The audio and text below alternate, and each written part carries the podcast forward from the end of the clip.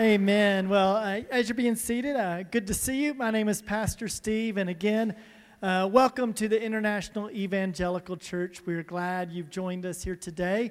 Uh, if you were here with us last week, uh, you know that my uh, spiritual father, the man who discipled me for many years, Soup Campbell, preached last week, and we're blessed to have him here again with us this week. He'll be headed out of country later this week, but... Uh, So honored and privileged for me to have him here. I could tell you a lot of stories of life uh, lived with Soup. I spent uh, over three and a half years regularly spending time with Soup on a uh, weekly basis and often doing things with him. And I remember in on December twenty-sixth, two thousand four, a tsunami hit in the Indian Ocean. Some of you here today may remember that. Some of you are, who are from India and Sri Lanka and Indonesia and Thailand and those nations that were so impacted by that. Uh, undoubtedly, you, you remember when that happened, and perhaps you even had family and friends that were uh, felt the implication of that. Well, shortly after that happened, I got a call from Soup saying, "Hey, I'm going to Indonesia. Let me know tomorrow if you're going." So I had one day to figure out, do I want to go with Soup in this small group to Indonesia? And uh, I prayed about it, and I thought, okay, I'm in. I'm going.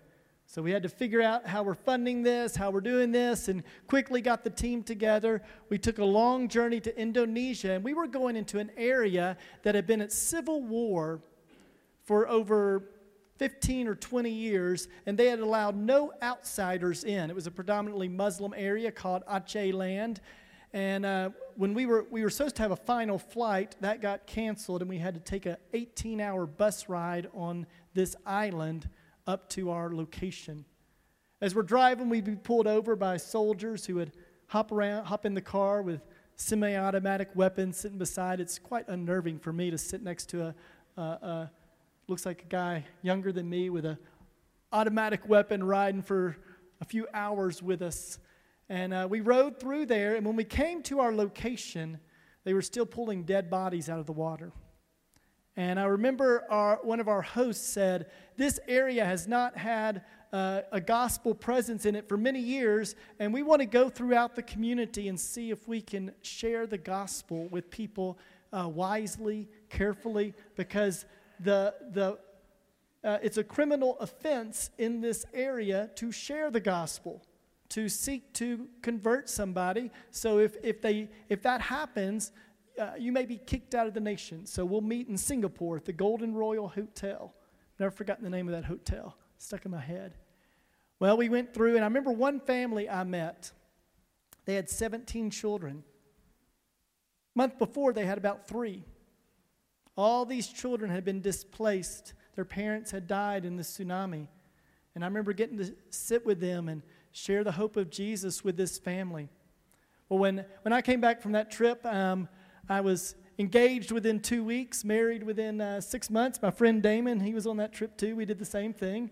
And uh, both of us came back from that trip and quickly uh, got engaged and got married and said, "Hey, if, we, if we're going to uh, live for the Lord in this way, we better get married and get settled on those matters." So uh, anyway, Soup's been a big part of my life. I want to bring Soup on up. Um, so many of the things I've learned uh, for the good, the things you see in the bad, those, are, those aren't the things I've learned from Soup. It's the things for the good that the Lord's used. I'm grateful for him. So let me pray for Soup.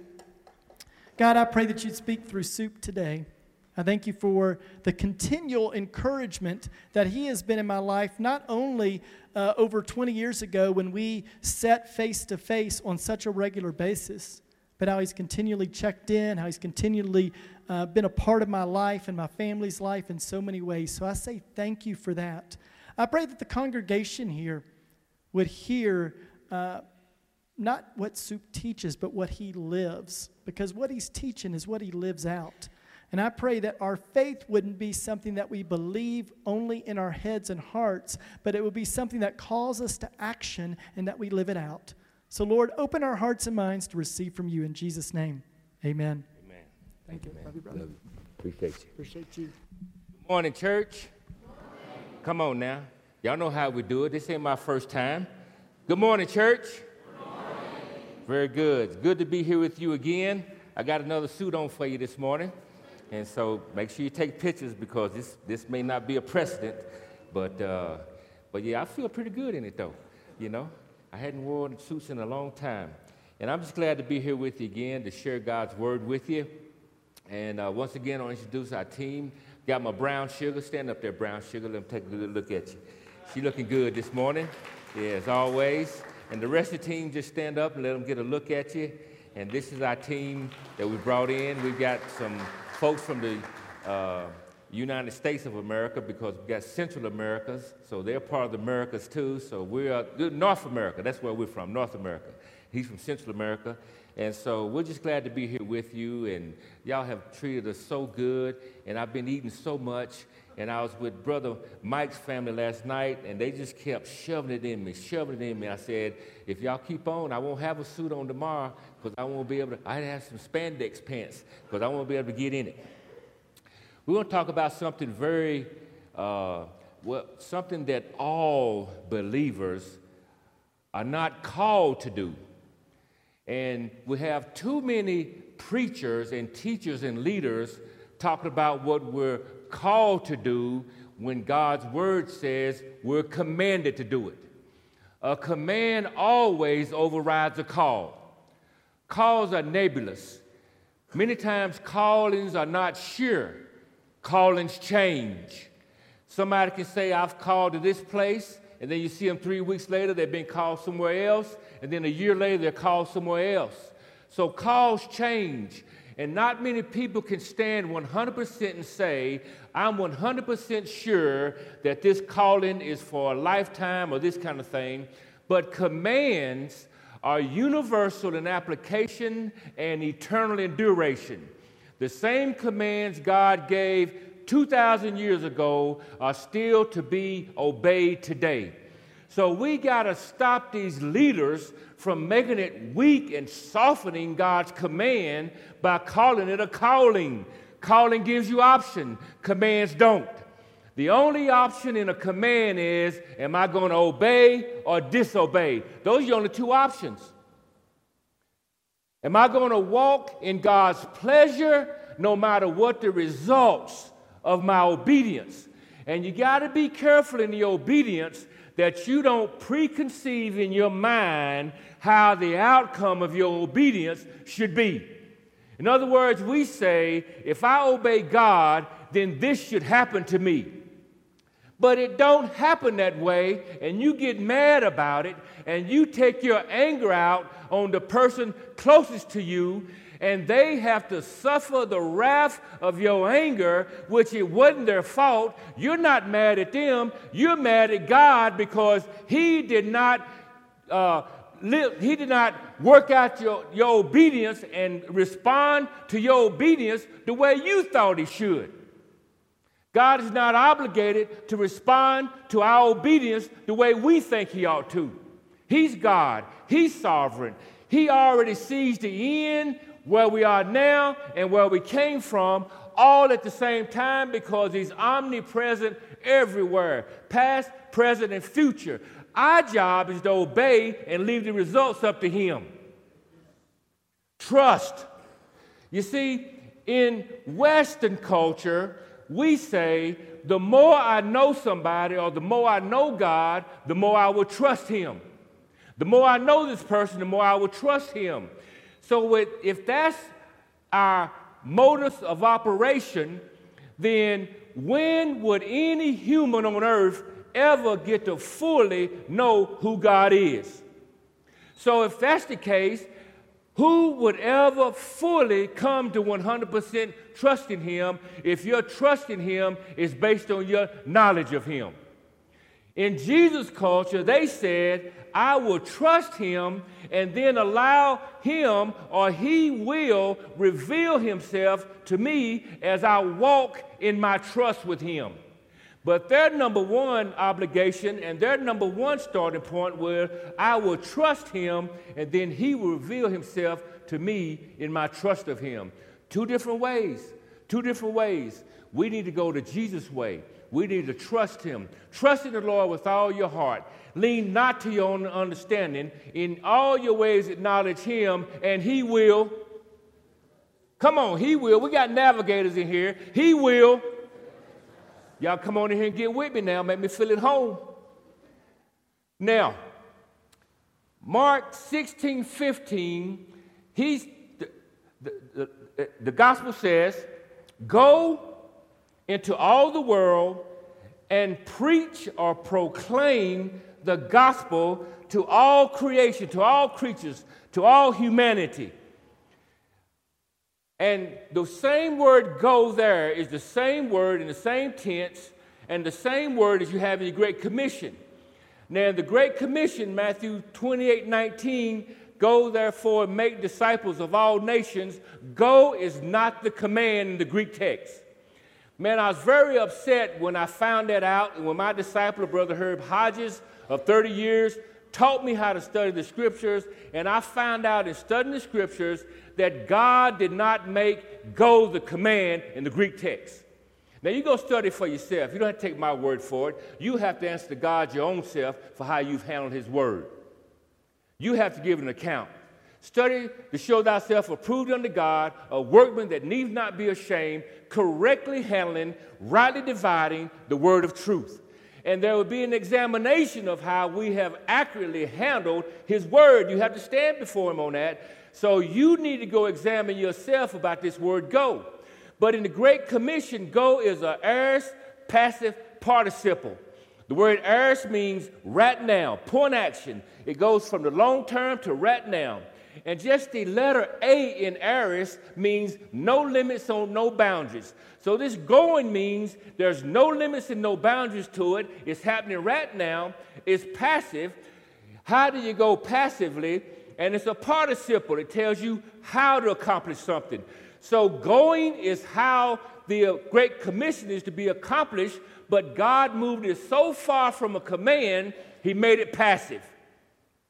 And in short, what it means is Pastor Steve did not have to wake up this morning and say, I think I'll breathe all day so I can make it. He did not go to bed last night saying, body, I need you to breathe all night so I can wake up in the morning.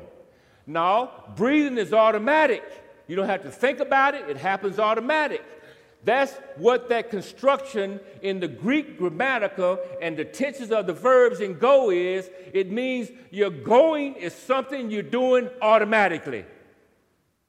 So why would God command us to do something that we're already automatically doing?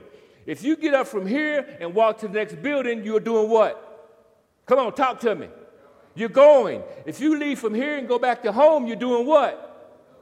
So as you are going, while you are going, since you are going, fulfill my command of making disciples.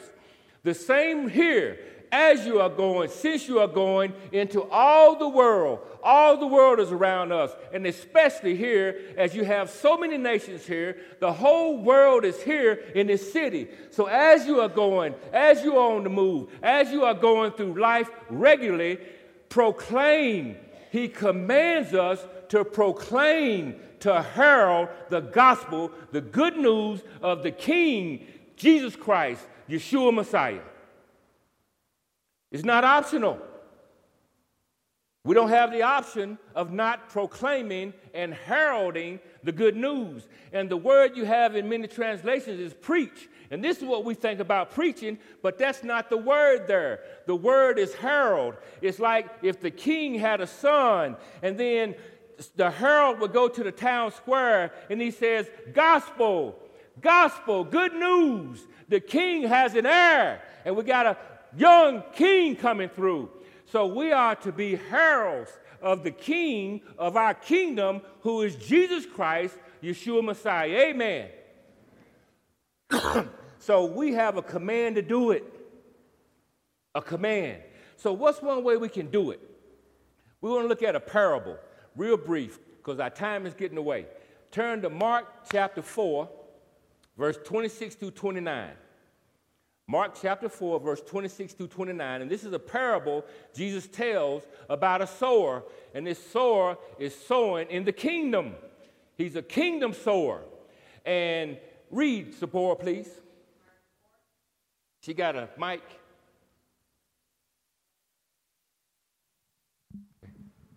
Yeah, it's on. All right, here we go. Thank you. All right, Mark four, twenty-six through twenty-nine. And he was saying, the kingdom of God is like a man who casts seeds upon the soil. And he goes to bed at night and gets up by day. And the seed sprouts and grows. How? He himself does not know. The soil produces crops by itself.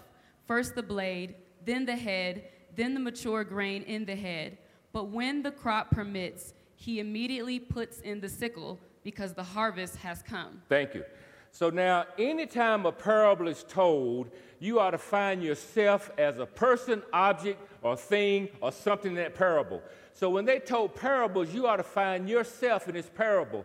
So each one of us today is to find ourselves in this parable. And when we find ourselves in this parable, we need to understand and realize that there needs to be an obedience to what we are and what we relate to in this parable. So he says, there's a sower who went forth to sow. And according to the context, this sower sowed with no discrimination against the soil. He did not try to check the soil and say, should I sow here? Should I sow there? Is this soil receptive? Is this not? And you can see that in the parable in Luke, in uh, Matthew thirteen, that all those soils had seed on them, but only one was prepared for it. But the sower did not try to discriminate. He just, she just, they just sowed seed on all the soil. So there's no discrimination against the soil as this sower just sows. And every sower knows, if I don't sow abundantly, I won't reap. And if I sow sparingly, I will reap. Anybody in here with me this morning? Every sower knows that if I don't sow abundantly, I will not reap. If I sow sparingly, I will reap. So this sower just scattered seed everywhere, just threw it everywhere. And then it says, he went to bed day and night, went about their regular routine. Just went about their regular routine. They went and ate injera. They went and ate goat meat. They went and to the mall. They went shopping. They they they they just played football. They just he just went about his regular routine and forgot about the seed. And then it says, when the conditions were right, when the conditions of the soil was right, that the earth brought forth fruit automatically of herself, by herself, automatically. The earth brought forth fruit of herself automatically. So let's look at this thing. We got a sower who sows the seed. We got the seed. The seed is the word of God. Luke eight eleven. The seed is the word of God. Then we got the soils. Matthew thirteen. The soils, that's the heart of humans. That's the heart of man. So, and you got the one who breaks up the fallow ground. That's God. Now, will God be on his job? Will God be at work? Will God be doing what he's supposed to do? Come on, talk to me, will he? And the seed is the word of God. Is there any problem with the seed? Come on, I E C, y'all in here with me? Any problem with the seed? No, it's the word of God. So if we've got Three and a half billion people without a gospel witness, where's the problem? Where's the problem? Where's the problem? The sower. Who's the sowers? Who's the sowers? Who's the sowers? Don't say us. This is to us individually. Each person born again in this room is a sower. So if there are three and a half billion people without a gospel witness, where's the problem? It's with me. Are there not enough sowers? Plenty of sowers. The problem is the sowers are not doing what? They're not sowing the seed. And what is the seed? The Word of God. Man, I just came off the streets at five a.m. one morning, and somebody invited me to a, a function where athletes were there, and they were sharing their testimonies, and they was working with young athletes, and I was just watching, and this old all-pro linebacker got up, and he shared his testimony, and I didn't hear much of that, but then he said, "For God so loved the world that he gave his only begotten Son, that whosoever believes in him should not perish but have everlasting life." And man, that seed hit the soil of my heart because I'd already been watching my coach. God had already been tilling up that soil through a bad knee, through circumstance, the situation. He had my heart right for the soil, for the seed. The seed, the Word of God, hit my heart. And I was the first one up saying, "I want to know this Jesus. That's what I need." And I felt a peace came over me. I couldn't explain it. I couldn't explain it. All I knew is at that moment in my life, the void was filled and everything was all right.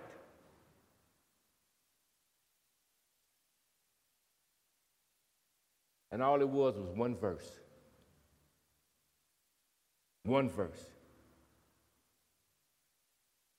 I was riding to the prison to teach, and guy called. He says, "Hey, is this John?" I said, "No, it's not John." I said, "But uh, can I can I share something with you real quick?" He says, "Yes, sir." I said, um, "You know, many years ago, I, I I didn't have any peace in my life. I didn't have any joy like I could have." And I said, "A man just shared with me one verse, and he just said, 'For God so loved the world that he gave his only begotten Son, that whosoever believes in him should not perish but have everlasting life.'" I said, uh, "Has anybody ever shared that with you before?" He says, "No, sir." I said, "Well, thank you for letting me share that with you." And I said, "Do you have a Bible?" He says, "Yes, sir." I said, "Will you promise me after we get off his phone that you would just pick it up every day and read one verse, two verses out of the book of John? Will you do that for me?" He says, "Yes, sir." I said, "Thank you for your time. I appreciate you." Did I drop the seed? I don't have to say John three sixteen says. Those things were added later. The reference and the verse and the numbers don't make it the Word of God. I just dropped the seed. And out of seven billion people on earth, God had that man call me for the purpose of dropping a seed. How many telemarketers you get call you? And what do you do? Hang up on them. And then you got phones now that say telemarketer. You don't even have to answer it. But God has divinely appointed that telemarketer, that wrong number to you, so that he is expecting you and hoping that you will drop a seed in their heart, and you hang up on them every day. I used to, but now I say telemarketer, I answer. Let them talk. Then I say, "How are you?" "Fine, sir. I don't really need that product." "How did your family come through COVID? How did y'all do? Everybody okay?" "Yes, sir." "Where are you?" "I'm in this country." "Is it hot there? What kind of food you got? Uh, tell me about yourself. Do you have a religion that you follow or, or are faithful to?" "Yes." And then guess what they say? "Do you?" "Yes." Then guess what I do? Somebody told me one day, "God so loved the world that he gave his only begotten Son, that whosoever be him should not perish but have an everlasting life." I dropped that seed. So I get to talk to them folks every day. You know why? Because you hang up with them. And we always talk about divine appointments. God makes no mistakes. God does everything, and he's got it outlined, except telemarketers, except wrong numbers.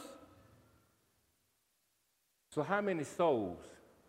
How many lives have we hung up on on our phone? Because we think they got on our nerves. Ain't you glad that whoever shared the good news with you, they didn't think that you got on their nerves?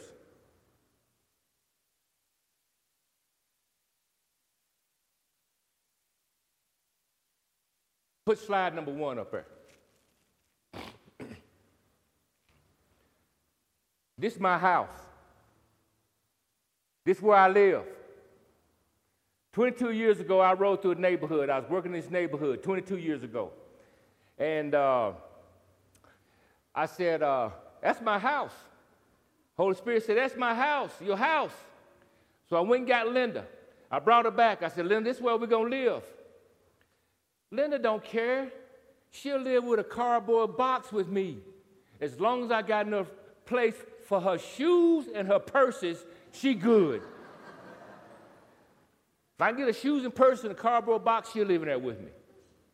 And I had my little three-year-old daughter at that time, and she was standing there on the sidewalk doing like this.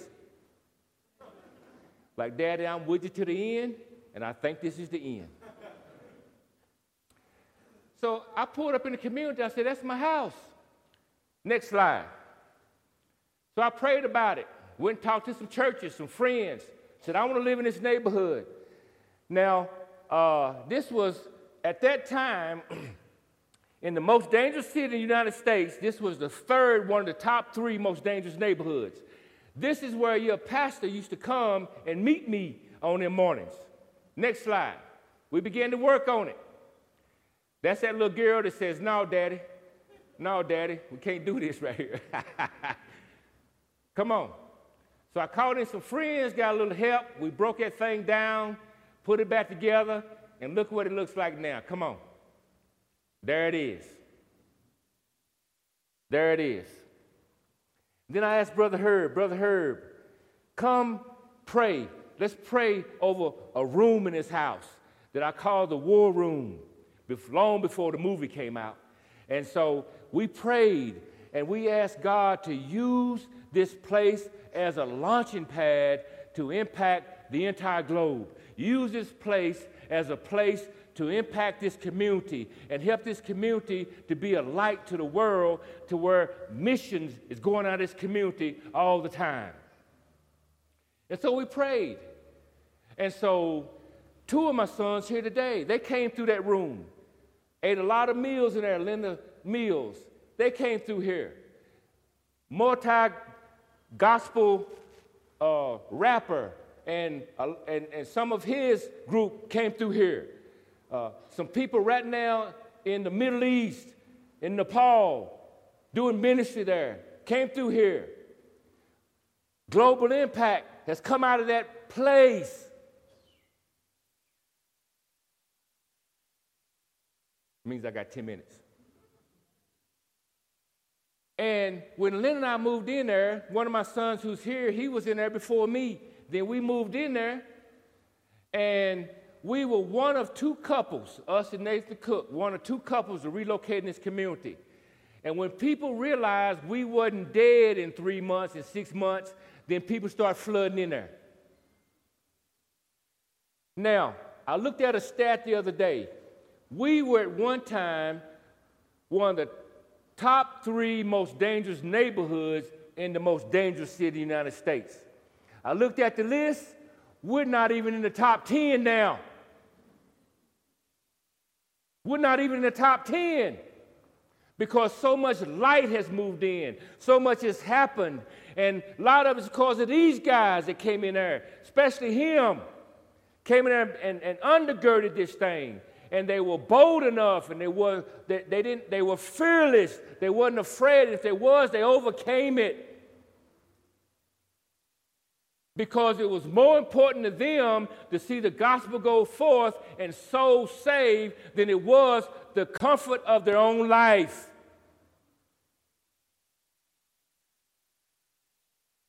And today, we have made Christianity look so weak. One person said the problem with Christianity is that Christians ain't worth killing no more. Christ ain't weak. They took him in that judgment hall and they beat him down. He didn't say nothing. And what does Isaiah say about that? What does Isaiah say about that beat down, Sabora? Two. Isaiah fifty-two fourteen says, just as many were astonished at you, my people, so his appearance was marred more than any man, and his form more than the sons of men. So he was beat to the place of unrecognizable. Brother Mike, could you imagine? You went into this side of this building, and by the time they took you out the other side, your wife of, what, nineteen, twenty-one years, could not recognize who you was. That's the kind of beat down he had. And he didn't say nothing. And most people couldn't even survive that. They would die right there. All the blood everywhere. But our Lord, our Lord, had enough strength to carry his crossbeam a certain distance.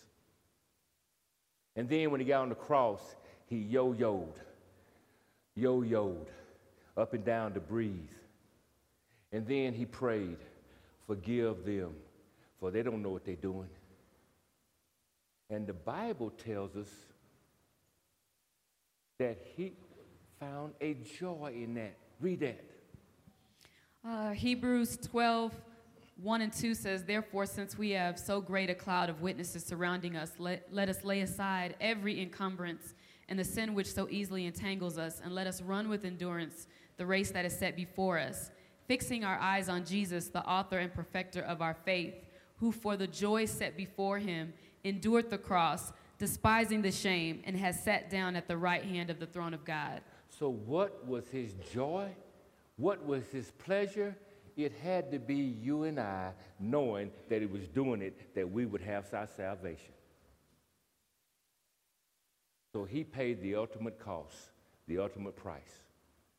What are we willing not to pay? What place will you say is too dark, I can't go?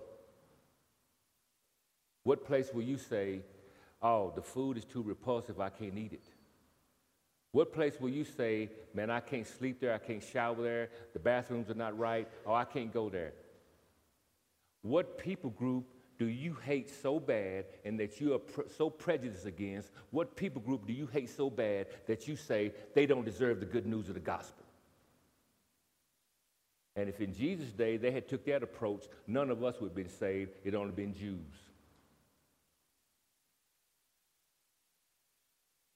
So we have been commanded. God did not leave it as an option to us because he know we'd wiggle our way out of it. We'd find some excuse not to share the good news of the gospel. We'd find some excuse, some way not to do it. God knew that. So he said, I'm going to make it a command. It's not optional, y'all. Either you obey or you disobey. What I want to do in ending this service is I want us to commit. It's time to stop playing this game of Christianity. There's too many lost people out there. You're in the ten forty window. ninety, over ninety percent of unreached people groups are coming right through here, or through a window that you're in. God so divinely appointed you to be in this place at this time, in this era, and he had divinely appointed you to be here to be a part of the impact on this window. So what I'm going to ask for is for commitment this morning. How many will stand as a testimony among the brethren, among the sistering, among this body, and among the Lord, that this week, this week, that you would not let this week go by and not drop the seed of the word of God on somebody? And if God is speaking to your heart about getting to some tough places up here, getting around to some tough places, getting out of the city, getting out of some of his comfort zone, and then going into some prisons, going to some tough spots in these neighborhoods, if that's you, you stand in testimony to the Lord and saying, Lord, I'm going to surrender and get this thing done that you've been putting on my heart. But how many will stand this morning and say, this week, I will get the seed of the word of God out? Whether that's through your mouth, that's a gospel tract. You can write the seed on an index card, leave it somewhere. Or some of you might need to write a letter to someone and write the word of God in it and mail it. When I got saved, I wrote a letter back to my junior college. And my coach was so like, man, Soup got saved. This wild guy got saved. He read it to the whole athletic department. So I got to share witness to the whole athletic department at the school. I wasn't even there. He read the word. I wrote the words out, and the gospel went forth to them. So how many right now will stand and say, this week, This week, you ain't got to wait. Come on. If you're in it, this week I will stop to see the word of God in this city and in some kind of way. How many do that? If you do that, stand right now. Stand right now if you'll do it.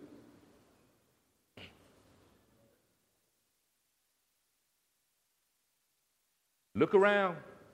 Look around. Now, don't do it out of pressure because somebody else did it. Make sure you're sincerely doing it before the Lord, because what we're doing right now is we're making a vow before the Lord that, Lord, in this city, wherever I am, if that's through email or text or whatever, I'm going to drop the seed of the word of God and trust that the soil is right and prepared. And, man, I, I, I, I'm a, I think we're going to be amazed at the results. And we'll leave this place with an action. Because Satan ain't got no problem with us sitting in here and singing and listening to the message and stuff like that. He'll endorse just come to church, come to church, as long as you quarantine the gospel inside this building. And Satan ain't got no problem with what's going on out there, because depravity is doing what it's supposed to do. Depravity is running its course. He ain't going to mess with that. Where he's going to cause problems is, is, not, is keeping the salt in the salt shaker and not penetrating the rock. Keeping the light in the building where there are several lights. Flashlights no good in here. But in the dark out here, one little bitty light illuminates a whole lot. So he's going to deal with us. He's going to try to stop us who is salt and light. And we're the ones who can stop all this mess out here going on. So God bless you. Drop the seed this week. And let's see what God does with it. Amen?